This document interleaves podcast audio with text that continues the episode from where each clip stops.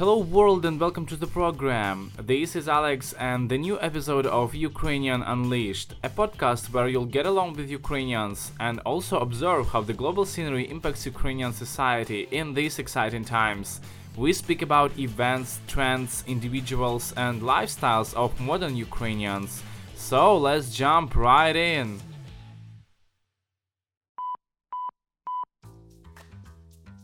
When running for president, Volodymyr Zelensky relied not on traditional media but social networks. Having won the election with their help, the former actor has become a serious politician who increasingly prefers the traditional media channels of information dissemination, like TV, press, and websites, over social media channels. But the online media space is not empty. However, now it's occupied by very ambiguous characters. Over the last year, the information space in Ukraine has changed. Heated discussions are gradually moving from Facebook to Telegram. The official media legalized them all and give them meaning and weight. Today, the most popular Telegram channels in Ukraine accumulate an audience of nearly 200 300,000 people. But is it worth worrying about? And do we live in a new political reality? Let's check it out. Telegram, or Telega as it's informally called in Ukraine, is the brainchild of Russian developer Pavel Durov, who is also the founder of the social network Vkontakte. In the former Soviet Union republics, Telegram is becoming a prominent internet platform focused on politics. After the parliamentary elections in Ukraine in 2019, many anonymous channels appeared there, publishing, for example, insights from the office of the president and from within the presidential party, the servant of the people.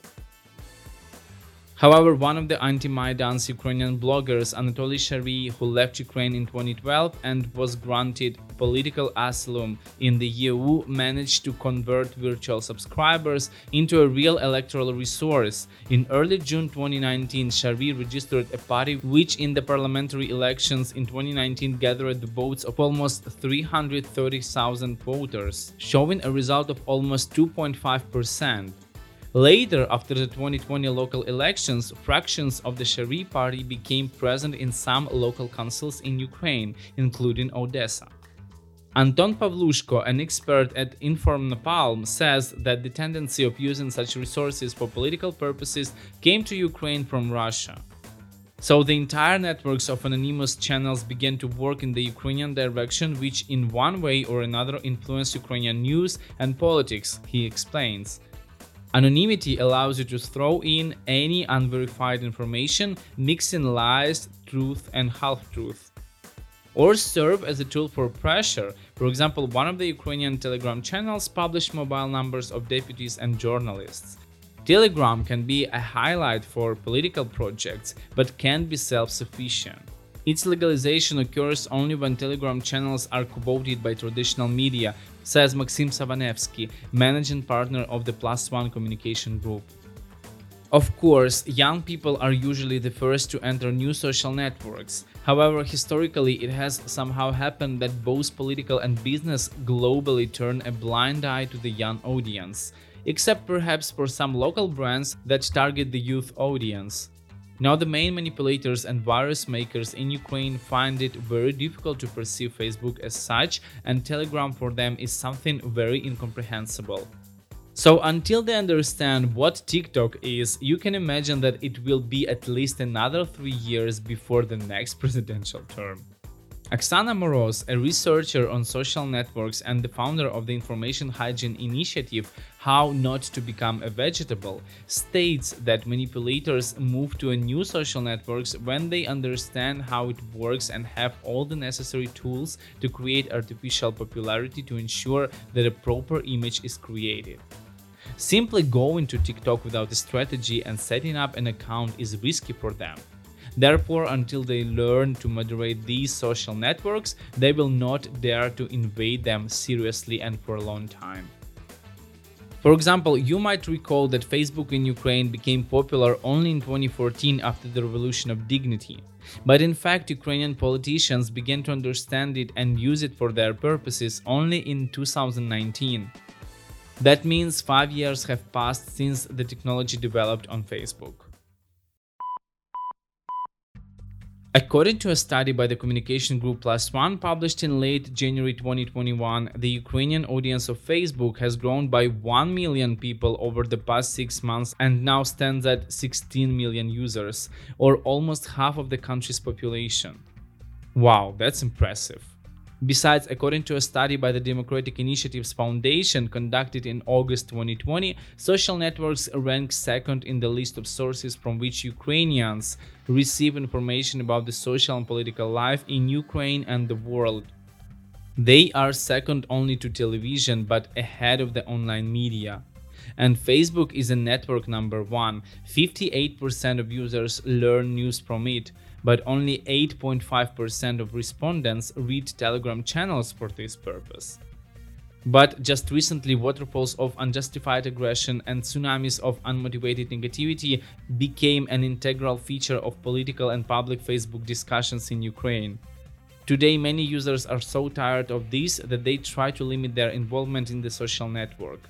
And if during the Revolution of Dignity or at the beginning of the Russian aggression in Donbass, many users united in social networks to help each other, the 2019 presidential election clearly and deeply divided Facebook users, confronting supporters of Petro Poroshenko and Volodymyr Zelensky. Two years passed and the emotions did not cool down. On the contrary, new topics are boiling in the Ukrainian segment of Zuckerberg's offspring. Moreover, 2020, according to psychologists, added to its users anxiety and fear caused by the coronavirus pandemic. Also, the quarantine forced people to spend even more time on Facebook. Maxim Savanevsky is convinced that the current situation of extreme polarization of opinions in Zuckerberg's social network has been caused not only by changes in the algorithms of its work and the addition of new functions. The thing is, in the logic of the development of the Facebook in Ukraine, with the onset of major political upheavals in 2013 2014, this platform has become the center of the socio political life of the country. In 2017, many users of Russian social networks Kontakte and Odnoklassniki joined the Facebook, which was then banned in Ukraine. So Oksana Moroz also notes that the Ukrainian Facebook segment reflects all the information noise in which the country lives. If the tone of the news is generally negative, it spills over into the social network where you can quickly discuss everything. Oksana Moroz emphasizes that that's why Facebook has become a kind of punching bag. Besides, a person tends to focus on negative information. It is easier to perceive it for our brains. But at the same time, the internet is full of positive information, like SpaceX has launched a rocket or a high quality coronavirus vaccine has appeared. But it's easier to focus on something negative, right? And you, do you rather prefer to focus on something positive or negative? Hmm? So let's analyze how manipulative accounts work in Facebook. They need to cheat on Facebook algorithms and influence the formation of your info bulb. So for doing that, they most likely add bots to your friends and also place advertisements like support the army, press like, so that you subscribe to a certain public. Also, they add bots to your friends, after all, you see part of what they interact with. Also, they pay for the posts of leaders of public opinion and the media to which you are subscribed. In addition, to create fake popularity, manipulators create involvement. Let's recall that a few years ago, 200 or 300 likes under the post could provoke significant changes and make it highly visible. But today we will not be surprised by tens of thousands of likes under the post. The scale has grown. So it is necessary to create artificial popularity with the help of tens of thousands of accounts to wind up this counter. And for doing that, the manipulators most likely buy likes and reposts on special automated platforms with artificial accounts, and also create fake accounts and launch their management system. Such tools will ensure the popularity of any post in the shortest possible time. Unfortunately, in addition to the negativity produced by the users themselves, Facebook with its algorithms also can lock us in a certain circle of online communication. You know that Facebook monitors almost all the actions of its users. What post did you read? How long did you read it? Whose photos did you look at? And what did you write? What device did you come from? How did you change locations and so on? And this array is going more than one year. So the Facebook algorithms is fighting for our attention. The more content we see, the deeper the interaction will be. Comments, distribution, likes, and the longer we will stay on the social network. So they can show us more advertising and Facebook would make more money. Therefore, here are three reliable tips for using Facebook in modern conditions. First of all, filter your entourage who our friends are, the pages and people we sign on, what we like, repost, and comment on. It is from this content that Facebook chooses what to show to a certain person. But all this is created by you. So before you wonder where did this come from in my feed, think about who your friends are and analyze how you interacted with their posts. Also don't focus on popularity of the content. We live in information noise and on Facebook it is especially strong. Therefore, we need consciously choose filters for ourselves based on what information is worth noting and what is not. Thirdly, learn to distinguish emotional traps. Another important trap is based on people's understanding of human psychology and people's misunderstanding of information hygiene. It accumulates in our emotional behavior and the way we react to different content. The story of the victim, conspiracy theories, a phrase that is taken out of context, controversial post which immediately causes opposed opinions, dissemination of a fictional or exaggerated fact on a problematic topic. So, the best thing you can do in a situation where you see an emotional trap is to ignore it. Ignore and talk about something else. Information immunity is formed with critical thinking and self education. These are the skills of analyzing information in context, without which it will simply be impossible for us to exist in information society. So, train your emotional intelligence. This was Alex. Thank you for being here with me on Ukrainian Unleashed. Good luck, guys, and see you very soon.